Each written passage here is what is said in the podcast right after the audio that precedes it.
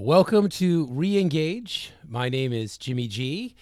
As we usually do, we took a break in between seasons, heading into season five now. And unfortunately, there has been a bit of a shakeup on the podcast, uh, some leadership squabbles. Not everybody uh, agreed on the direction we were going. Perhaps we require new leadership.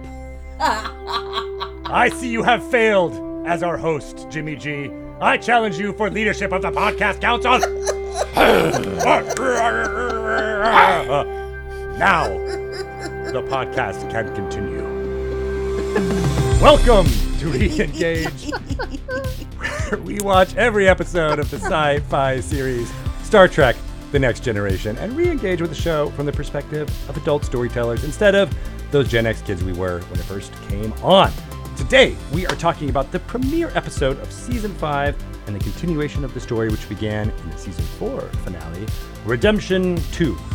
And I am so excited to welcome my fellow cultural bridge officers to discuss this episode that investigates android racism, Romulan parenting, and Klingon politics. Uh, so, hi, Kate Jaeger. How are you doing today?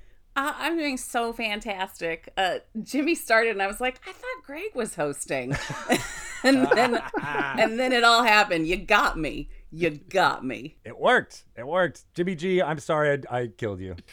I, I accept it. I deserved it. I uh, fully bow down to your supremacy and leadership. For this one hour at the very least. Erik Curry, how are you doing, sir? I'm doing well. I felt like I was ringside at one of those fantastic interstitial scenes from Glow, and uh, I've never been happier. Excellent. Thank you again for calling in at 4 a.m. your time. What, what country are you currently residing in? I am in Takasaki in Japan. It is a delightful little city about two hours north of Tokyo by bus, like 12 minutes by train. Wow. Well, thank you again. Uh, very excited to talk about this episode. It is, as I said, Redemption 2. Uh, this is one of the only part twos that doesn't actually say part two in the title. It just has two, as in Ghostbusters 2 or uh, Electric Boogaloo. we'll be bringing up Ghostbusters again in the co-stars. Oh, I can't wait. That's exciting. Um, it was during the star date that I did not note here in front of me. It is, in fact, star date four five zero two zero point four. You're fired. Good catch.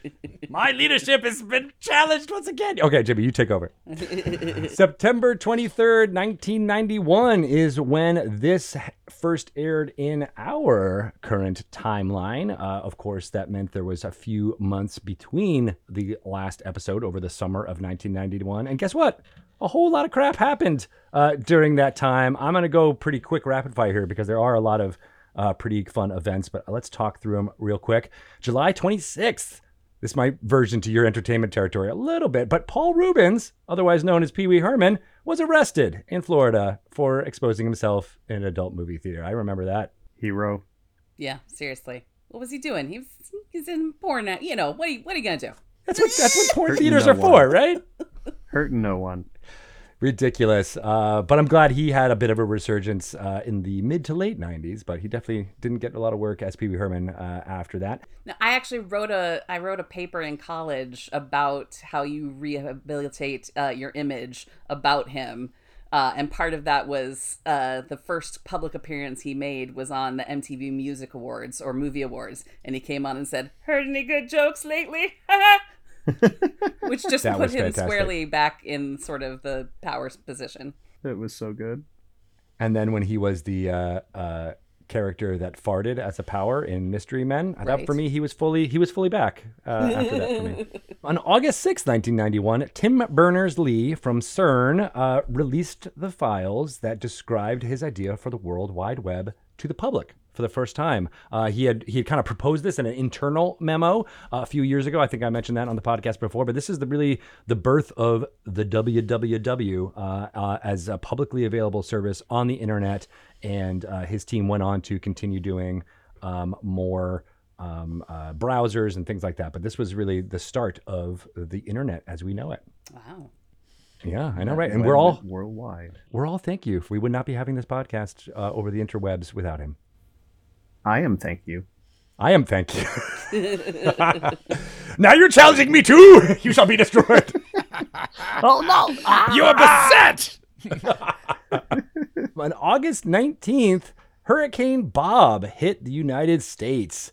This was a massive deal in my neck of the woods because it hit uh, Block Island, Rhode Island, as a Category 3 hurricane. It is the last time a Category 3 made landfall. Um, is, sin- I think there was only one last uh, hurricane season that also did that, but it was a huge amount of damage. I remember being in complete uh, and utter, uh, you know, power was out, storm, storm, storm, storm for like about uh, 24 hours. And then it was clear and bright, and everyone was like, "Oh my gosh, it's so nice outside!" And then an hour later, the storm hit again. We the eye kind of passed close enough to us where we were able to uh, feel the relative calm. Um, and then I remember afterwards just having basically every tree in the neighborhood be down, uh, and uh, neighborhood kids jumping all over them and playing them because they're it's so much fun to play on broken down trees that are not in houses. there were some of those as well. And then they ended up retiring the name Bob from the hurricane. So we will never have another Hurricane Bob again because of how much devastation it hit. Uh, so the B is Bill now, or some other uh, words. It, we will not have a Hurricane Bob again.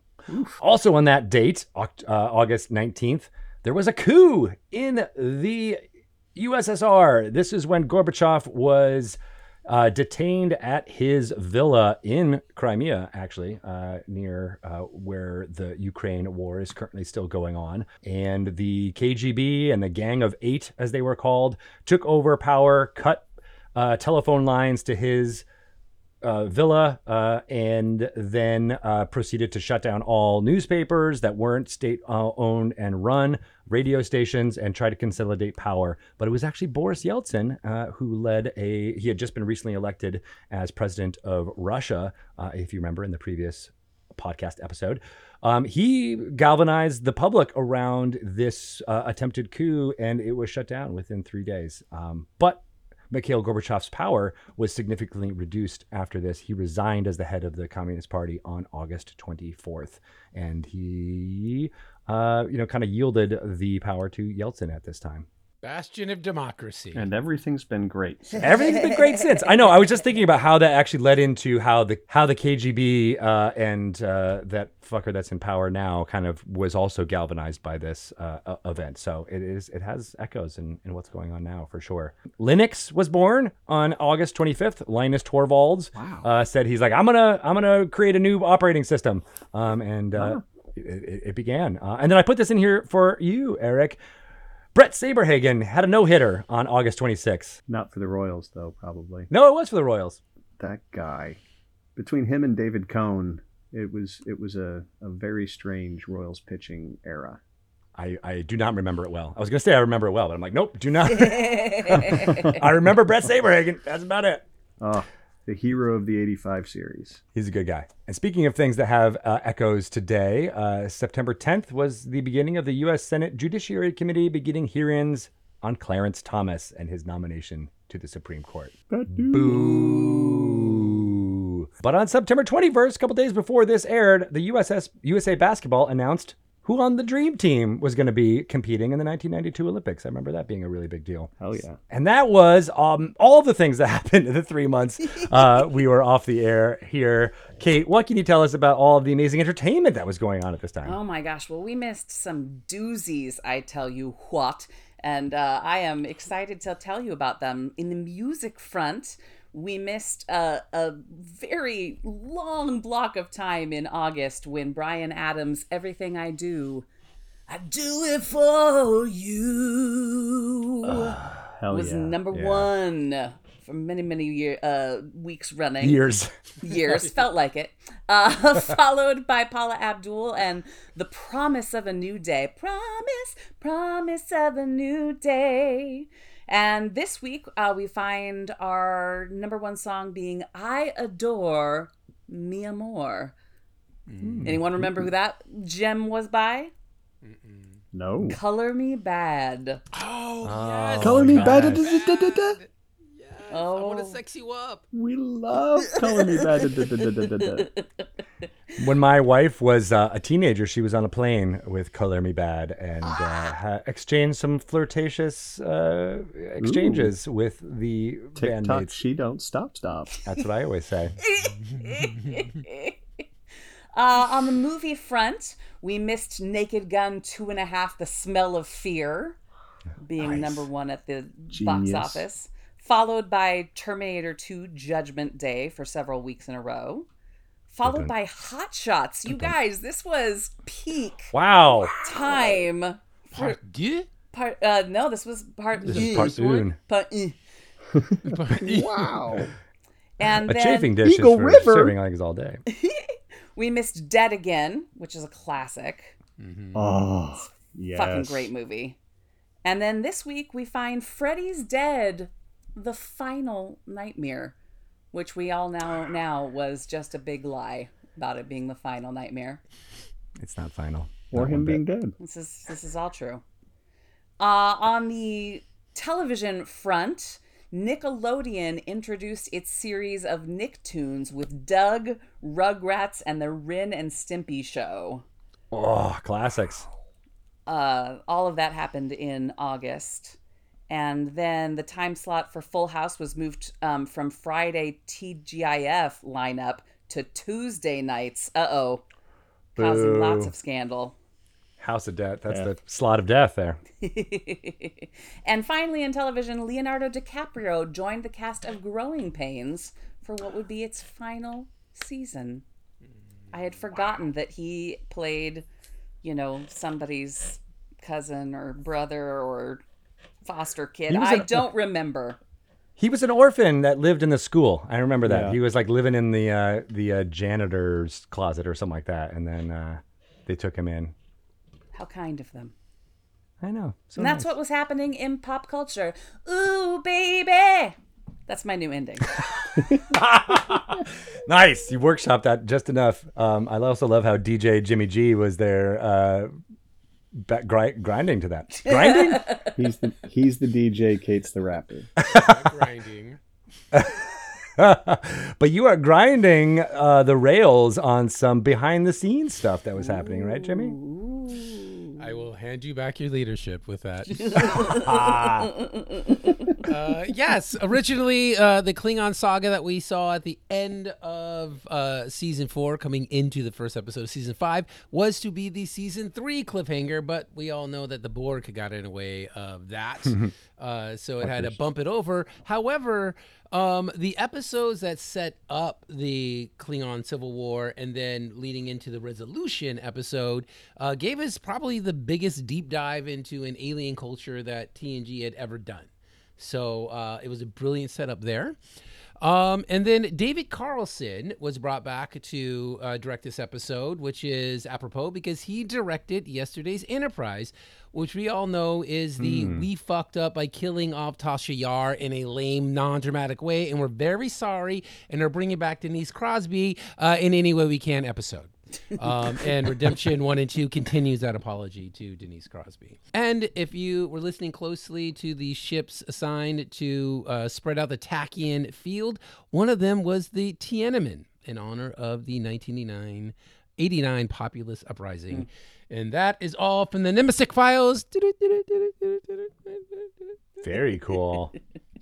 I saw that. I know that they when they drop uh, names of uh, ships in there as kind of just asides, but I read also that there's two names: the Akagi and uh, one of the USS ones. I think it was the Hornet, who actually were aircraft carriers that fought against each other in World War II. Uh, That's fun. they're now on the same side, creating a tachyon field with each other. Erik, what could you tell us about the plethora of guest stars that are happening here? Oh, we got so many. What I'm going to do this time is kind of recommend one thing for each of them that people should go and check out because these are all accomplished motherfuckers. Starting with the great Fran Bennett as Fleet Admiral Shanthi. Mm. She came of age in Wisconsin and then immediately worked for a decade at the Guthrie Theater in Minneapolis, one of the great theaters in the world, where she was, in addition to an actor in the company, she was the movement and vocal coach for the company as well. Then she took over the entirety of the acting program at Cal Arts for over a decade and has taught and performed all over the world. Jimmie G, what you got to say? She invited me to Cal Arts in my grad school audition. It was one of the eight that I was called back to, and I got to sit in a hotel room with her and talk about Cal Arts and why I would be a good fit there. Wow. But you- and you, but you just didn't accept. nodded and loved the time. Yes, I was like, "You were amazing. I saw you with that track." And then I went to the Oslo. yes, amazing, amazing, amazing. Tons of Broadway. Her most recent credit is what I'm going to point you all towards. If you haven't seen The Manor, a really fun um, supernatural horror movie starring largely people at an old folks' home. She is one of the leads in it, and she is fantastic from 2021. From there, we just say that again, Beator is my girlfriend. Um, and then from there, we go to Toral, uh, young J.D. Cullum, of course, uh, known first as the son of the great John Cullum, but also the one I'm going to pick for him is topical. It's the Manhattan Project, if you Mm. remember that growing up. It's not about what you think it's about, but it's super fun. Uh, go, go check it out. It's half comedy, half sci fi, half really fucking weird, but it is delightful. From there, we go to uh, the amazing Tony Todd, who we all know and love. We can pick anything we want to. Know, what I'm going to choose is the remake of Night of the Living Dead, where he is the lead in 1990, which also gave us the screen debut of Katie Finneran, uh, Broadway superstar. Um, so enjoy yourselves with that trip down memory lane. We go now to Timothy Carhart as Lieutenant Commander Christopher Habladadada, the racist jackass who deals with uh, data here. And uh, we got to tell you a lot of stuff about him, actually. If you go through his stuff, uh, what you'll notice very quickly are things like Thelma and Louise, Beverly Hills Cop 3, Hunt for Red October. These are things that are terrific throughout his career. Desperately Seeking Susan, um, Sweet Liberty, one of my all time favorites, and the aforementioned Manhattan Project. But Hmm. what we're really going to go with here is he has, I think, two lines in it, but I'm going to give you a line from someone else. And that line is, Who's the stiff? Uh, and the response is, The stiff happens to be one of the finest musicians in the world. He's the stiff from Ghostbusters who does the nose uh, medicine uh, in that one little bit. He's a big laugh. It's all physical, and he's terrific. so Um, good. So from there, we go to the great uh, Mike Hagerty, who you probably know best. Uh, well, in this, of course, he is Captain Larg, but you probably know him best as Kurt Russell's best friend in Overboard, uh, where uh, the two of them do many hijinks that are really ethically bad. Uh, to rich amnesiac uh, Goldie Hawn. So, of course, that is the one I choose for Mr. Mike Hagerty. He unfortunately just passed away in the middle of his fantastic turn in Somebody Somewhere, which I encourage you all to go out and check out. Um, Oh, who and is he uh. I think that's all we're going to do dad. today. It's really, yeah, it's really an amazing, amazing uh, Ah. Group of guest stars. I didn't even talk about Denise Crosby, our favorite Ukrainian Romulan character, probably the only Ukrainian Romulan, char- Romulan character in Star Trek history, but don't quote me on that. The one I would choose for her, uh, I think I have mentioned before, is Miracle Mile from 1990, one of the great, great sci-fi, weird romance horror movies uh, ever made. And these are the, the the credits that I will talk about today. Thank you, everyone. Excellent. Thank you, Erik. Uh, I love all of that, and I'm going to go check all those things out. But before that, we're going to check out this episode and go deep into what's happening. As you said, it was directed by David Carson. Uh, he had done a bunch of Star Trek, but he also uh, directed Star Trek Generations, the forthcoming first on you know big screen debut of these characters, which is always super fun. Um, and then Ronald D. Moore wrote the teleplay, continuing on the story that they were doing for uh, the first one. Um, and of course, these two also teamed up for the premiere of Deep Space Nine um, in in the same configuration of a writer and director.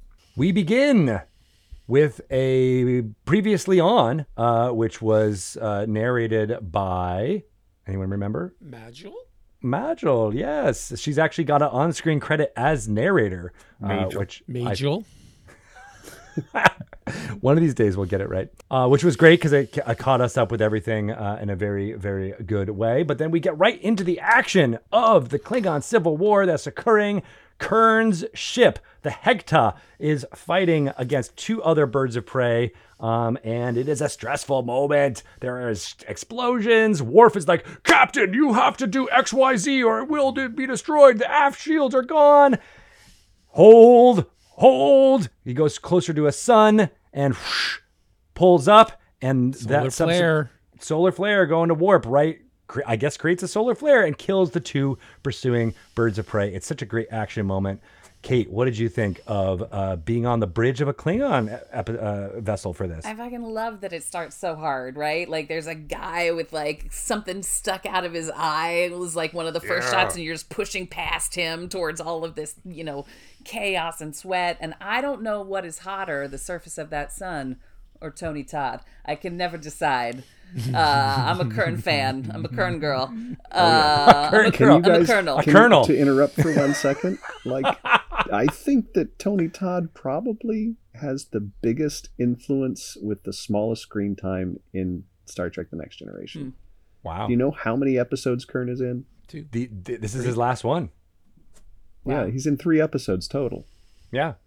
Like, the, I I don't remember any character as well as I remember Kurn for three episodes. That's nuts to me. Yeah. Yeah. He comes back in Deep Space Nine, but right. That's uh, yes. uh, th- th- he's only in three. That's amazing. Jimmie, what did you think of uh, of of this action moment? Absolutely exciting. I said out loud because I was by myself and I can talk to myself out loud and that's fine. Uh, exciting. Like the ship's pursuing. It's just. It was a lot of fun. It was. It was cinema quality Yeah. level. Like it wasn't TV. I, I just had. It was so much fun, and it's just a classic trope when only one person knows exactly when something needs to be done and everybody else is waited with bated breath including the audience like i know they're gonna something good's gonna happen but when will it happen the tension and then when he says In it or whatever the Klingon word is. Sorry, Klingons. I don't don't mean to be offensive towards your language. Uh, and then they fly off. That flare is fantastic. They destroy them. And then of course I love the typical Worf thing where he just no okay fine you're right. A little nod. Yes yes. Just the one bob up and down with his head. It was just a really great start to this episode. It is. It's like in media res, right? Like everything's happening. Um, I also loved the visual effects. Like it's really good looking for for 1991. Was I read a little bit. Was that like maybe touched up later, or was that what it looked like on the original air date? Do you think? I'm sure it is. These are the digital remasters, so we're also you know take that with a grain of salt. But they can't recreate the wheel, right? So they're taking what they have there. Um, but I right. just think. Right. It looks so good. They they are really getting adept at taking shots they have from movies. Uh, so there's a couple of shots of when the bird of prey is going towards the sun. That's actually from uh, Voyage Home, uh, uh, from the bird of prey that the Kirk's crew is in, and about you know slingshotting around Right. the sun. Um, and then I read that the visual effects supervisor for this created the surface of the sun by cooking oatmeal. He thought that looked kind of like a bubbling thing, and he added some color effects, and so that's what the surface of that sun is actually cooking oatmeal. Love it. Delicious. I know.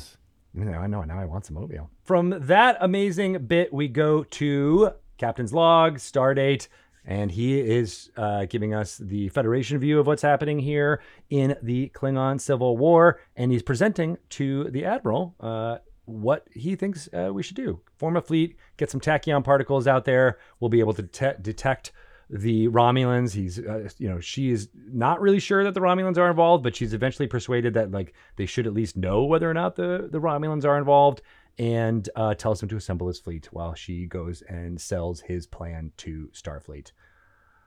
What did you guys think about Picard taking the reins of uh, of this defense here?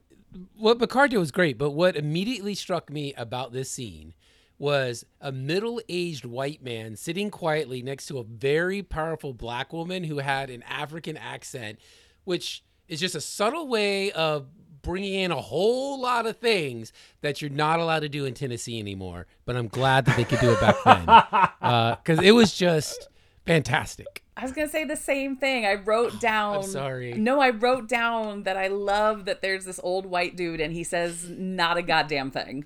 Right. He's obviously her manservant. Sub Admiral. Yeah, I know. I love that bit too. He doesn't even really nod or anything. He just kind of is there as an observer.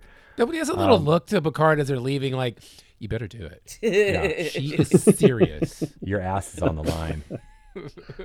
And she does such a good job of being exhausted, but in Mm. charge. Yes. Like Good it's point. really a terrific performance. It is good. And it's just this one scene, right? Like that's she uh, has this great impactful scene, and then we're like, okay, this sets up the entire plot of this episode very well. And we've met her before. Like this is her second episode, but yeah, it's it's nice. She's just here. She sets it up, and uh, gone. It's great. She does what all good uh, leaders do, which is like, okay, you do the the actual work, Picard. I'll sell it up to the brass, and I'm like, that's please Yeah. more of that. I love that. I don't want to have to talk to, you know, Federation Command. You do that shit. That's your job, Admiral. The, Riker and Picard have a little bit here at the end too, which I actually we don't get a lot of Riker in this episode, but I did like that they're like, Oof, all right, well, we now that we sold it, now we got to make it happen. Uh, I like that feeling.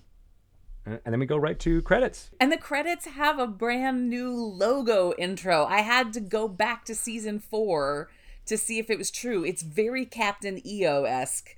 At least, like, where all of a sudden the Star Trek, the next generation comes along, and it's got like, like streamers coming from. I don't know. I I made sure that it was new because I thought I was going crazy. I noted that too. I was like, this wish looks really fancy. Maybe I just haven't seen the credits in yeah, a I didn't notice it at all. So after the credits, we get to a scene in the ready room where Geordi, Data, and Riker are talking through the plans. This is where they list all the names of the, the ships that they got. They're trying to basically get ships, and some of them are still being built or, or refitted, and they're they're they're doing what they can. There's not enough officers, so we're gonna have to spread out the amazing officer crew that we know and love uh, to some of these ships because they can't get uh, accomplished captains, uh, I guess, or, or or experienced captains here in time uh, to be able to enact this plan. was is this a follow up and a and a and a fallout from the Borg uh from the last season? That that was my thought was that That is a great point. That they lost so many. that they lost so many that they're having trouble recruiting not only recruiting enough but getting them trained fast enough. They should have brought that up. They should have That's stated that's that. not stated.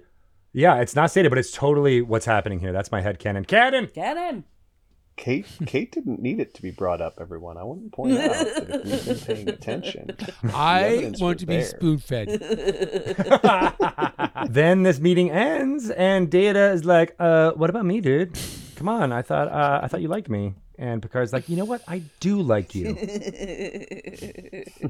Let's get married." Uh, no, you have the Sutherland. Go to it, and uh, it's a nice little moment of like, "Oh no, yeah, you have earned your stripes. Go for it." Yeah, and there's a moment there where I- I read it as uh, Patrick Stewart made the choice that oh, I was being racist. Like he catches himself, like oh, you- you're quite right.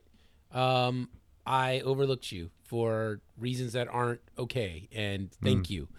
Like there's a, a, a just a little subtle thing he does with his face, and I took it as him acknowledging that, and not just uh, it. To me, it didn't seem like um, oh yeah, yeah, yeah. Sorry, I was just thinking about other stuff. And I like that Data has become assertive about things like that. Has it, it's it's neat. You know, it's not necessary, but having that part of his personality come to the fore makes it easier for the the writers to put him into those situations, and the performance of it is really impressive. It is cool, and he's also like, "Hey, if if, if uh, there's something I can improve on," he's about to say, "Like, can I improve my my my uh, uh, you know duties with you?" Um, but I got a slightly different interpretation of, of that look from Picard. I thought maybe he was being selfish by saying he wanted him on on his bridge, right? Because all he's left was is, is O'Brien.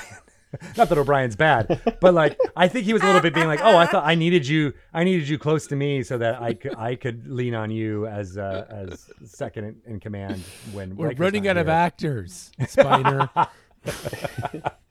I was thinking it's that Irish, English, French uh, thing. He, he doesn't want to be around the Irish non-com.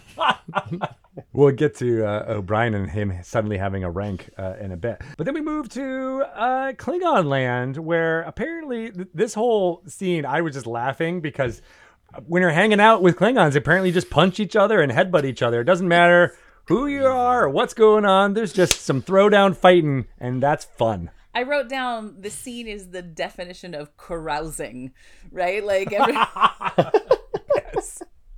In all RPGs. exactly. I will say that I stopped playing football because one of the guys came up and headbutted me when I did something well. That's completely valid. I also stopped playing football when I broke my foot uh, in a similar way. Someone headbutted your foot. Part of a drill, and I was like, "Boy, I hurt, and that's not good. I don't want to do that anymore." Done. Done. Over. We realize that Captain Larg is uh, the enemy. Uh, you, I, it, take, it took me a moment to kind of kind of put this all together, but Worf is like, "Wait, you drink with our enemies?" They're, you know, uh, Kurn and Larg are just, you know, uh, trading insults at each other, and it seems all good natured until you realize he was the one who was commanding those ships that uh, Kurn killed at the beginning of this whole episode. Yeah, the idea of a neutral bar setting where then everybody beats the shit out of each other anyway. It's really interesting to me. Even if you're friends or uh, yeah, colleagues, you can still beat the shit out of each other. Worf wants to talk about stabilizers though, and uh, Kurn is just like, dude, it's not the time. Who cares about stabilizers? We must drink. We are in a great war. I do like that. This is this is the Klingon uh, warrior code. You know, kind of Viking uh, esque kind of thing of like, oh, we must drink and fuck and screw and fight, and that's what he we do. actually does say, "This is not a time for stabilizers." Such a good line. Like the character that he has created is so impressive because it's over the top in every way you could possibly be over the top. And yet, if you look through that, there's so many subtle little moments where his eyes are checking to Worf's reactions before he knows what to do next. And it's he's so focused even while his body is doing such crazy stuff. Like it's it's just one of my favorite performances ever. Did you guys uh, consider that Worf is a tactical officer for Kurn as captain, but the whole last episode was all about Worf asserting himself as the older brother, and you must do what I say.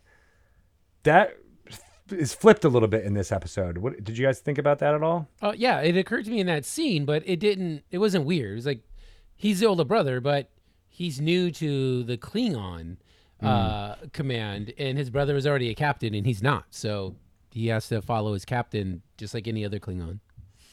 Yeah, even if he brings over a, a relatively similar rank as conn officer and tactical officer, yeah, it's neat. I, I like that the the change, but not. And It's as like li- when I work for my brother. Like I can challenge him in a way that other people can't, but he's still the boss. Mm. yeah, And and that dynamic is on display there too, which is fun.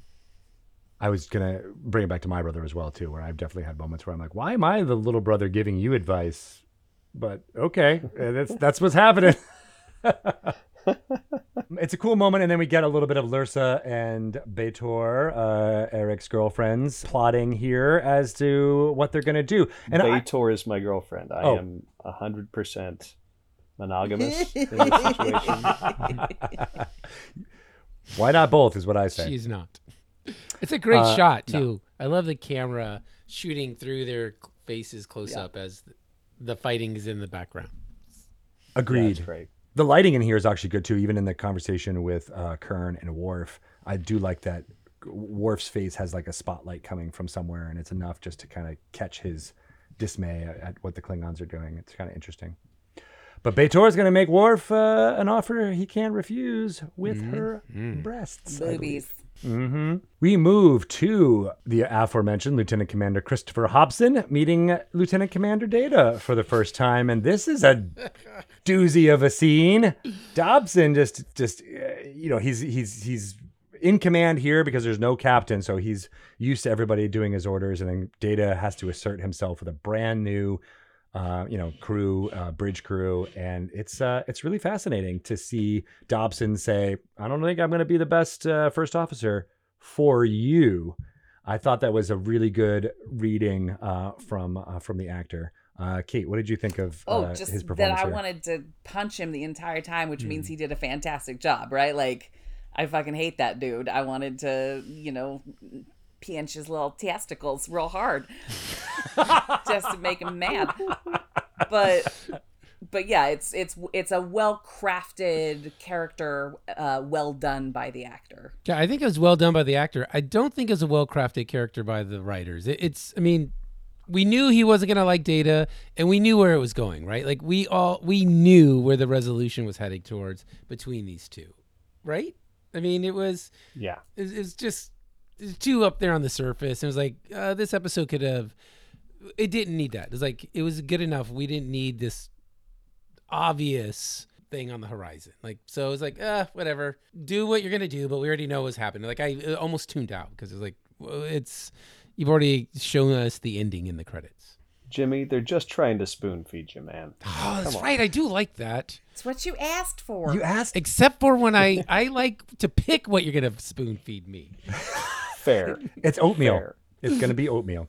Lead me when I'm in the mood to be led. exactly. Read my mind. I do love Data's uh, line reading here at the end, though. Where he's like, "Oh yeah, I understand your concerns." Denied. Loved it. You are not going to get transferred off of my ship, son of a bitch. Uh, it's a nice assertion of command, and uh, I dig it. I dig it a lot. We go back to the Enterprise, and Chief O'Brien is there um, saying that the fleet is ready to uh, get ready, and um, all the other Federation ships move. I share, Erik, I know you love ships moving through space, so there was a lot of that in this. Yeah, I love anything that I could squint and call an armada. Yeah. Betor is impatient with Sela. We get the return of the Romulan lady here uh, as the daughter of Natasha ER. The convoys are late. Uh, they're not sure if they're going to do it. I, uh, uh, Denise Crosby has this great line reading where kid says something, right? Is this that, that scene? Oh yeah. where uh, and she's like, "Shut that kid up, or I'm gonna beam him out of here," or something. Like it's such a great line that she has. Do you think they purposely cast a uh, diminutive person Oh, yes. to play that character of the Klingon, like just to really rub it in? Like, why is this guy? No, I thought about that during this episode that it is fantastic casting, truly, because mm-hmm. Right. he's a young whelp, right? Like I wrote I I tried to write down a different like acronym or not acronym, but a different descriptive word for him every time and every time it was just he's a little peon, right? Like he's a little he's a little puppy. like he's a little like it's Right. it would be the most offensive thing, right? In your head headcanons, was he is he undersized, or will he grow into one of these other big Klingons, or will this guy just always be a Napoleon and really pissed off about the you got the short end and the, the height stick in in the Klingon Empire? I think he's small. Like I, I went and looked up the age of the actor just to confirm that he was in his late 20s hmm. And hmm. like, He's not growing. yeah, I, I think that's on purpose. I think I think he's a tiny man. I think you said in the last episode, Erik, that he's he's five six in in his demeanor and his stature. He will always be five six. I do like to talk down to the shorts. Selah says Picard's bluffing. This this this Federation fleet is nothing. They're not going to attack, uh, and they kind of leave it there, even though they try to get some reinforcements from Romulus. Gowron is in the High Council chamber, and this is where the challenge comes. They're talking about the defeats that they've been having, and uh, Kulge, the warrior, uh, says, "No, you my leadership is bad." Worf is like, "What are we doing? We're gonna fight against each other. Like this is stupid. We don't do this in the Federation." Is the subtext there? Right. Um, and then he tries to stop the fight, and Gowron takes advantage of Worf stopping and kills the guy anyway. And nobody cares that that seems to be unfair at all. They're like, "Oh yeah, good, he's dead." It's so Shit sneaky. happens. It's so and, and like his eyes being, you know, Yeah. just bulging when he does it, and he's so. I love it. I love it. He's like, "Thanks for the help, buddy." Yeah, he is a little bit like Worf. Good job. The war can continue, um, just like this podcast. all right. They're all at the the Federation fleet is all where they're supposed to be. They have a yellow alert that's going to be standing as they do this, uh, and uh, they pick up some weird subspace things going on. and Riker is deploying the fleet and spreading the net. Data says they've reached their place. The power coupling, though, it's broken and there's red radiation flooding. And Hobson starts just giving awards. He's like, Terry, I want you to scrub my butt. Ralph, I need you to wash those dishes right now. And Data is like, mm, you're supposed to talk to me first. And this is such an awful insubordination scene where he's like, all right, I'll do whatever you say. What would you like us to? I love that shot of him walking away from the console, turning towards uh, Data, and having the rest of the bridge crew kind of behind him, and just be like, "What do you want us to do, dickhead?" Yeah. Uh, just what you said. and that scene ends uh, with Data, uh, I think, showing some emotion there. He does that like raising the eyebrows of like, "Hey, I'm confused by uh, that interaction. What should I have done differently?" He's like, you can see his thought process going a little bit differently on how he can better be a captain, and maybe this is where he starts thinking like, maybe I should take a cue from my captain, Captain Picard. What has he done in situations not quite like this but you know when he's trying to assert control that's my little head canon of what what data is doing uh, his sub processors are, are, are going through right there. What did you what did you think of brent spiner's performance of data in this as a whole? Because he's certainly not necessarily emotionless android throughout this this whole episode. Okay i see you nodding. Well i did i did actually have that moment uh we're not there yet where he has to yell right? And I was like, is that a calculation, right? Like, I need mm. to increase my volume by X amount in order to achieve the results. You know, like, I, I, I think it was calculative rather than yeah. emotive fully. I thought of Erik because I was like, Erik is saying, right, as he watches the scene, his subroutine is telling him that he has to raise his voice. In, in my head, I'm arguing with Erik that's bullshit. fight, I don't fight, even have fight. to be here. Went through my mind because I was like, I know exactly what Erik is thinking while he's watching this about why Data is doing what he's doing. Yeah, you're right. Uh, and I was like, he's probably right, but I don't like it. he's acting.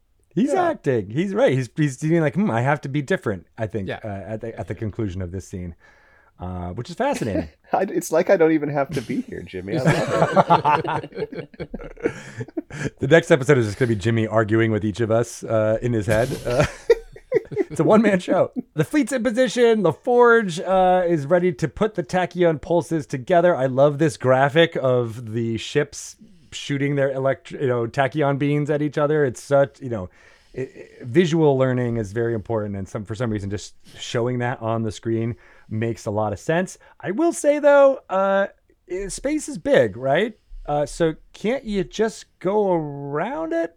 Uh, if, if if you can warp speed very fast, there's no net big enough that you can make that wouldn't allow the Romulans. It would take them longer, perhaps, but it they could just go up or down or around it, right? yeah. Yeah. you and your logic yeah. have no place on this podcast. I'm taking control. No! Welcome to Reengage. Kate! I fully support you. Commander Kate, you betrayed me. I, for one, welcome our new Kate Master. the Romulans, Sela and Movar, have the same graphic uh, on their thing, uh, but with different symbols uh, on their dis- tactical display. And they're like, they're doing this. Uh, I can't believe it. She says, well, now maybe it's time to, to go face to face with Picard. And this is when the Romulan warbird cloaks right in front of them, and on screen is Tasha Yar. That's what Picard says. Tasha. And we have a great shot of Deanna. She's not in a lot in this episode, but she does turn around and be like, What? Well, we, we had to get her feelings on it. yeah. Setting it up. What did you sense? The audience has known uh, of the existence of this character for quite some time, but this is the first time that the bridge crew is aware that there is a Romulan Tasha Yar out there. And I wonder, like, back when this originally aired, what that summer was like. Mm. You know, because you didn't have the internet. It was like, were you reading magazines? You're like, what do you think? Is it Tasha Yar? Is she a clone? Like, who is this? Like, where all the rumors would have spread and went. Because nowadays it'd just be like every other news feed on my phone would be like, you know, the theory of Tasha Yar and why she is this character. Like it, really exciting to have to wait. Like juicy, you know, like you had to wait until the fall until you got to get a clear answer of the, who this person was. You had to talk to people. and other fans who had happened to see that and follow along, right? Right. Community. What is that? Sela threatens Picard, saying, you know, you can't do this. It's an act of aggression. How dare you take the fleet back, or we're going to um, go at you. And he says, uh uh And they close the channel.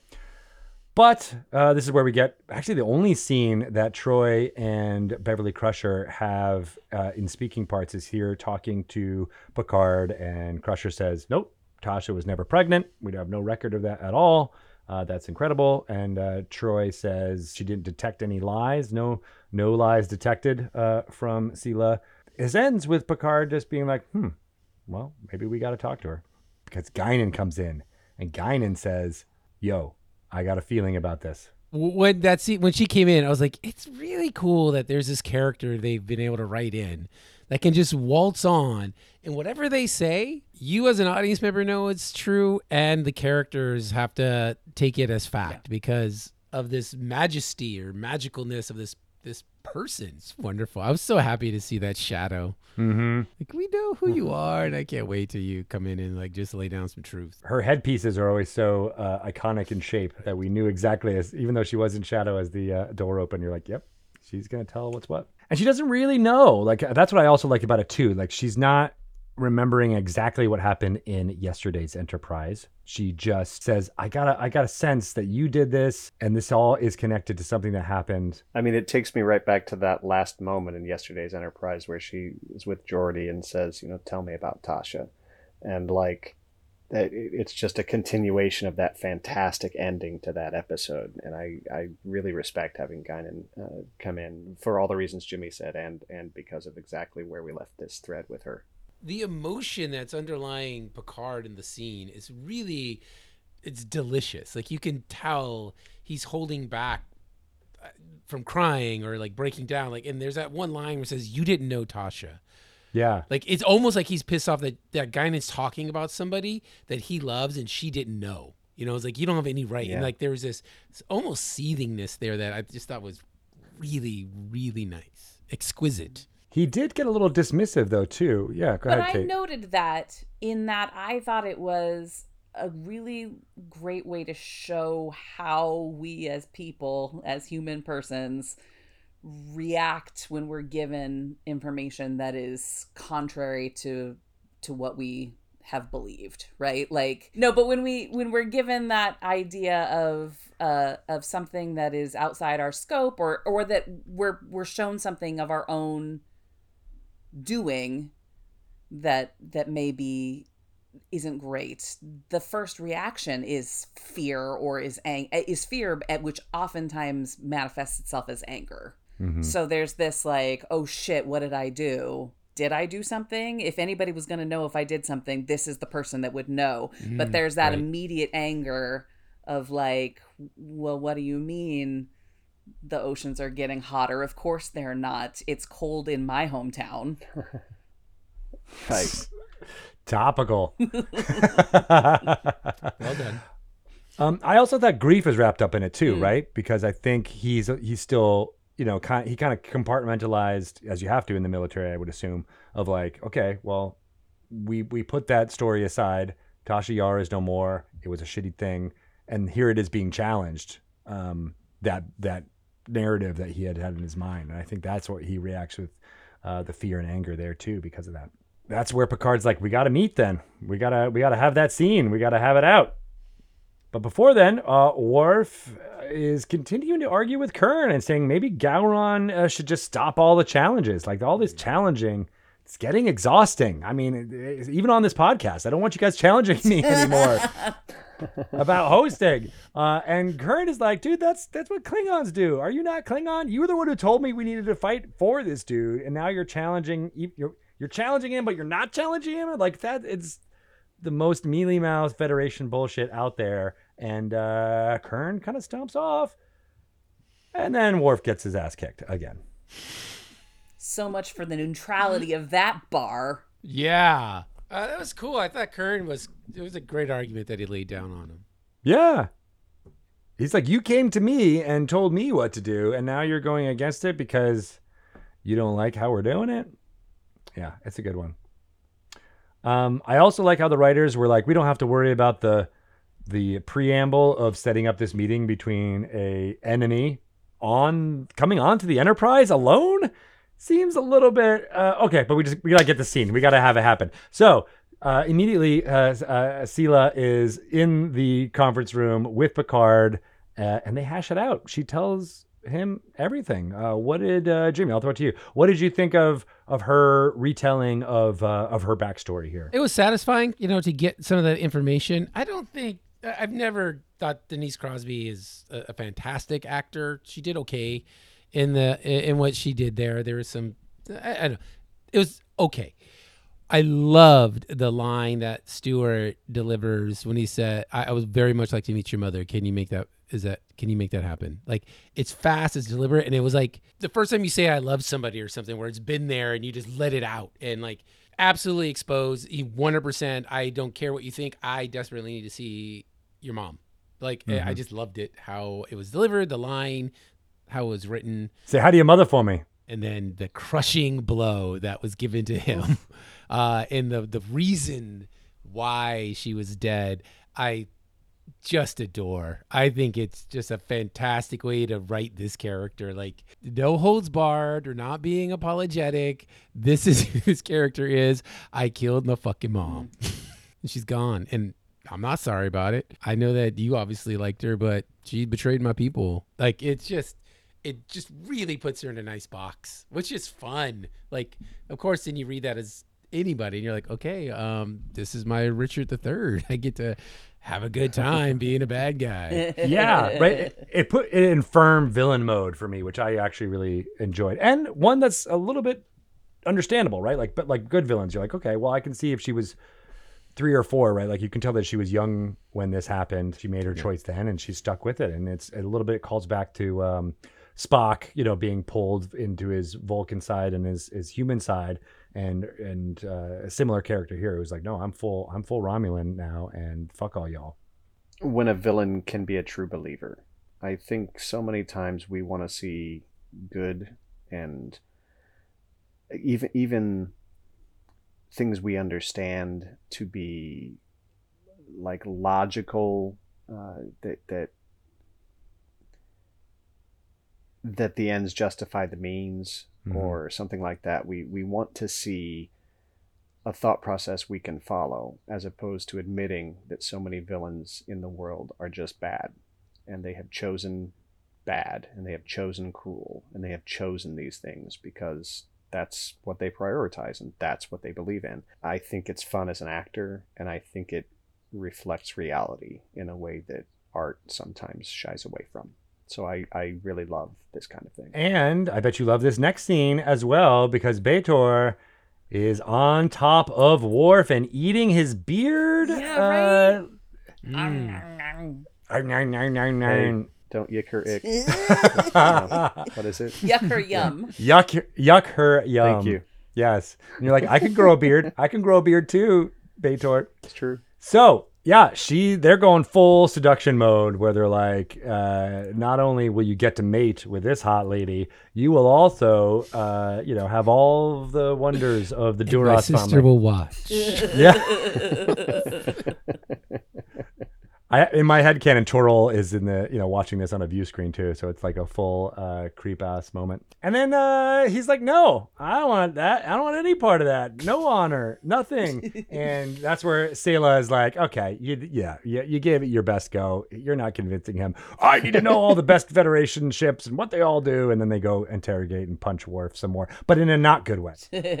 right, but there was that that was a turning moment there, right? Like when Sela comes on, she's very dismissive, like these are the children that she has absolute control of. And there's that moment between the sisters where like um we're nobody's bitches. Like Mm. I, I that's how I read it. Was a look there of like the anger of like, but they are. They're like, we're her bitch, and that's not cool. and we need to get Yeah. out of this yoke, like get up from under this yoke. Like the turning point for them, I thought was that scene. And I, not that we saw that, but we know that they come back. The seeds placed. um, yeah. Yeah, and we, maybe we see where- the fallout of it a little later. Yeah, that's nice. I like that it's really open for us in in this scene. That's a good point, Jimmie.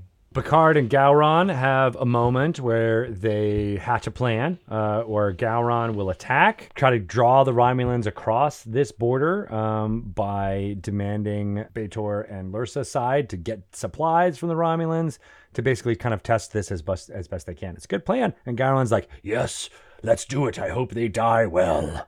That's what he says about Worf, not them. He's like, oh, and by the way, uh, Worf has been captured. I hope he dies well. Right.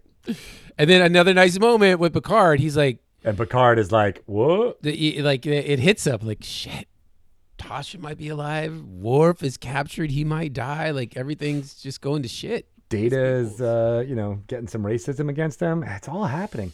That means that uh, Sela now all of a sudden has to wonder what to do because the forces are attacking. She doesn't know if there's any way to get through them. They're trying to come up with a plan to break through this uh, blockade that the Federation has done. And Picard's got an extra special plan to be like, all right, well, we're going to have you guys fall back, Riker, with engine problems, and we'll create this hole. And that way we'll be able to take pictures of them coming through this hole. And it's going to be great. Um, but Sela figures that out and says, Nope, I'm not going to do that. I'm going to do something different. I'm not going to fall for this trap.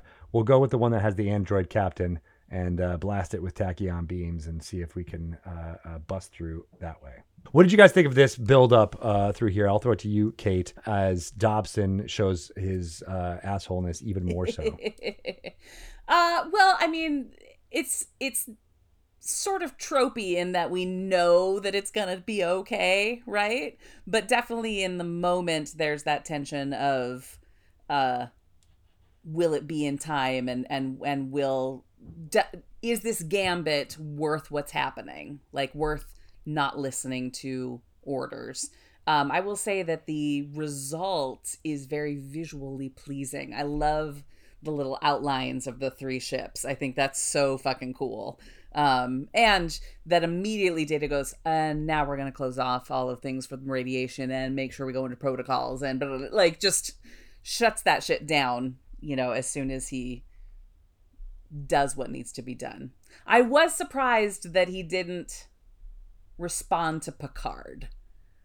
You would have thought that there would have been at least uh, give tell them we need a moment, but he, you know, calculation. Would just say stand by. That is true. Stand by. They, they didn't seem to be in such a hurry that they couldn't be like, hold on. True. I, I got something going on.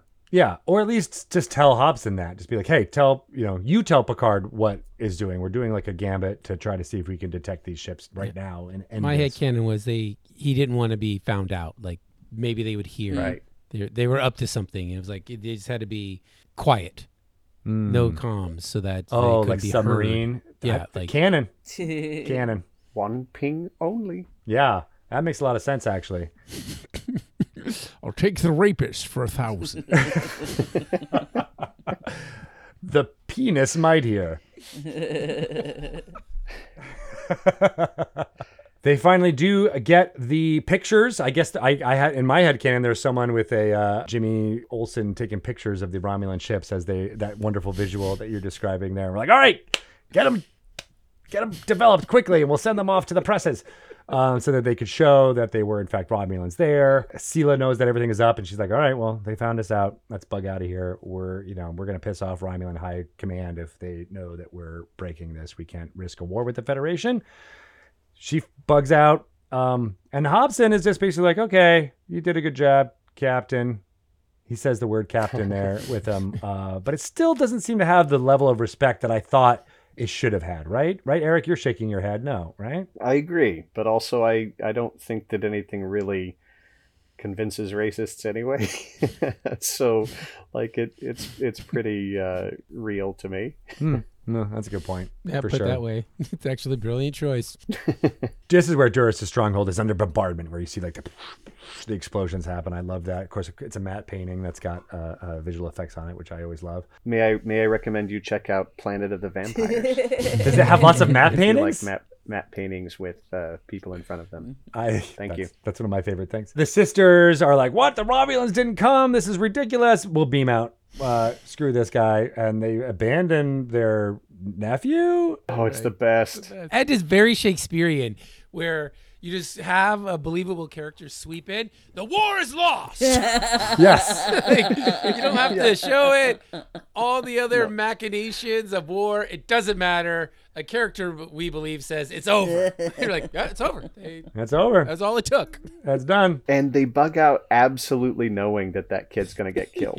He's dead. His use to them is over for this war, at least. But Kurn comes in and rec- rescues Worf. Data presents himself for disciplinary inaction uh, to Picard, and Picard very rightly is like, "No, you did the right thing.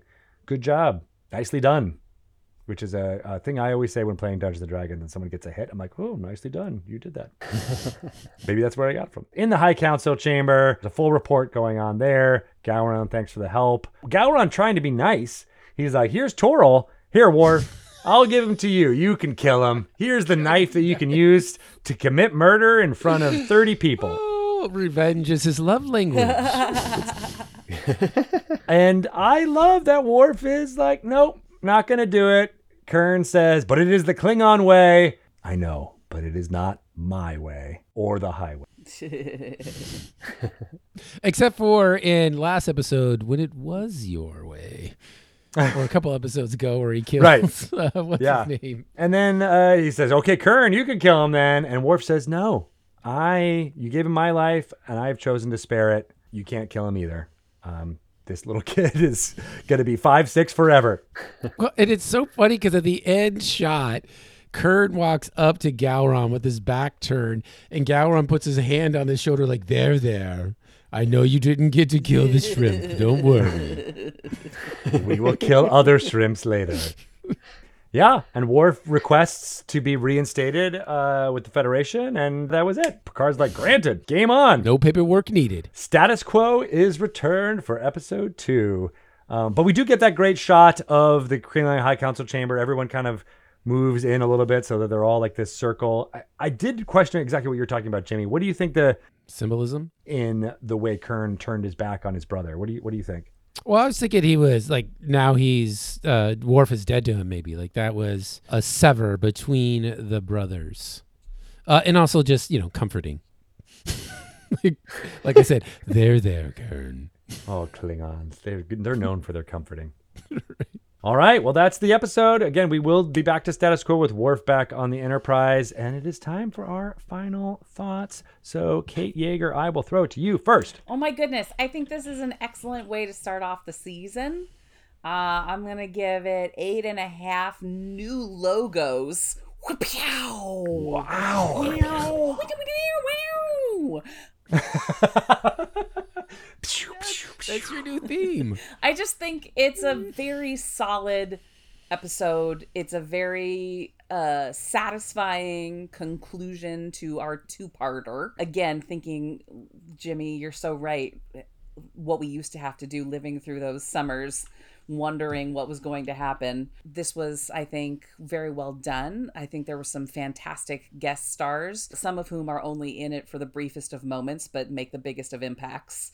And I think that you're right in that it does try to maybe cover one too many storylines with this. Uh, but I understand the sort of impetus of throwing everything sort of in for the big old introduction. Let's get as many characters in here as we can.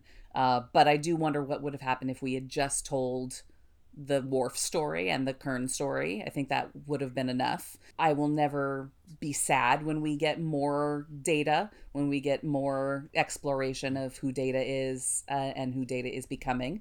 So um, it's not enough to make me be like, "Hmm, they shouldn't have done it. Boo to this episode. So yeah, I can give it eight and a half pew pew pews. Jimmie G, can you have a better theme than that? No theme, but I do agree. Uh, I give it eight and a half. Uh, I'm going to give it eight and a half Klingon cuddles. Because when you don't get to Bajor. murder somebody, the Klingons will be the first to comfort you. the only thing that stopped me from doing a little bit higher, a nine, um, is the, the the the whole data yelling thing. Uh, I totally agree. I think Erik is right. There's probably that program there. Certainly, there's a subroutine that he knows this is what he needs to do. I just think it was wasted in a a storyline where we already knew the resolution before they even got a few lines into it. It just it wasn't worthy of the situation they gave. I wasn't bothered by uh, the other storylines, uh, you know, dipping into the characters. I thought maybe we could have got more of Sela since she was such a prominent character and just a big reveal. You know, we already knew who she was, but like, who is she and how did she get here? I thought I would have loved to get more of that. And I could have done without the whole data thing with I know I'm a you know his racist number 1 because we we just knew where it was going to go. It wasn't satisfying when he finally does say captain. Um, I actually was a bit satisfied until uh, Erik brought up the whole that's how racists uh, are, and I was like, oh yeah, no, I don't like it. but the episode as a whole, eight and a half, it's you know a must if you love Star Trek. Like we've talked about, there's sort of milestones in Redemption one and two, plus the little string there of other Klingon specific, which all tie into this resolution, is absolutely a must see because it there is no deeper dive into the Klingons than that string of episodes, and you can't be a Star Trek fan without devouring those. Love it, love it. Erik, what do you think? Well, I'm also going to go with eight and a half. I thought about changing it after you two, but there's no way I'm going to go less than that. And I would go more, but we have some all timers coming up in the next few weeks. So eight and a half for me works. Eight and a half Ghostbusters quotes, such as, "Well, I don't think the man is competent to conduct a major symphony orchestra," which was our friend the racist lieutenant. Um, He's good at that. I think it's a fantastic show for all the reasons you guys have said, and Betor. Two times eight and a half equals 17.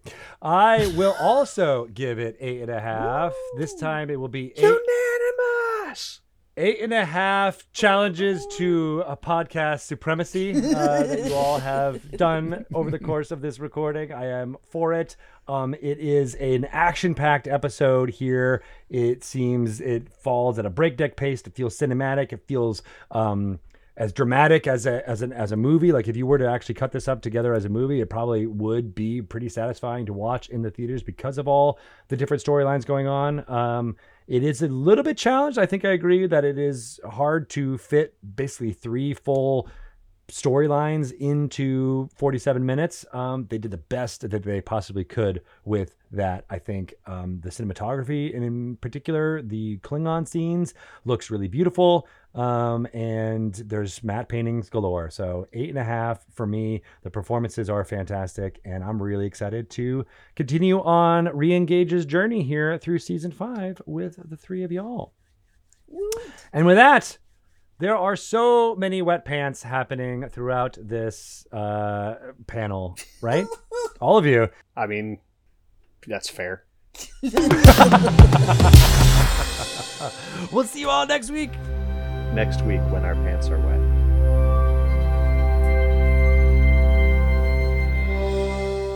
Thank you so much for riding along with us on this episode of Reengage. Next week, we continue our mission with the next episode of the fifth season of Star Trek The Next Generation. Follow Reengage on Blue Sky and the site formerly known as Twitter at ReengageTNG to get updates when episodes are published. You can follow our various cultural bridge officers. Kate Jaeger is at Jaegerlicious. Erik Curry is at Erik Falls Down. Greg Tito is visible at gregtito.com and at Greg Tito on Twitter and Blue Sky. Jimmie G is at the Jimmie G on Insta. Reengage is edited by Greg Tito, Kate Jaeger, or Jimmy G. Logo artwork is by mojojojo underscore 97 on Twitter or mojo97.com. Theme music is by Ryan Marth. Thanks for listening. Join us next week as we re-engage.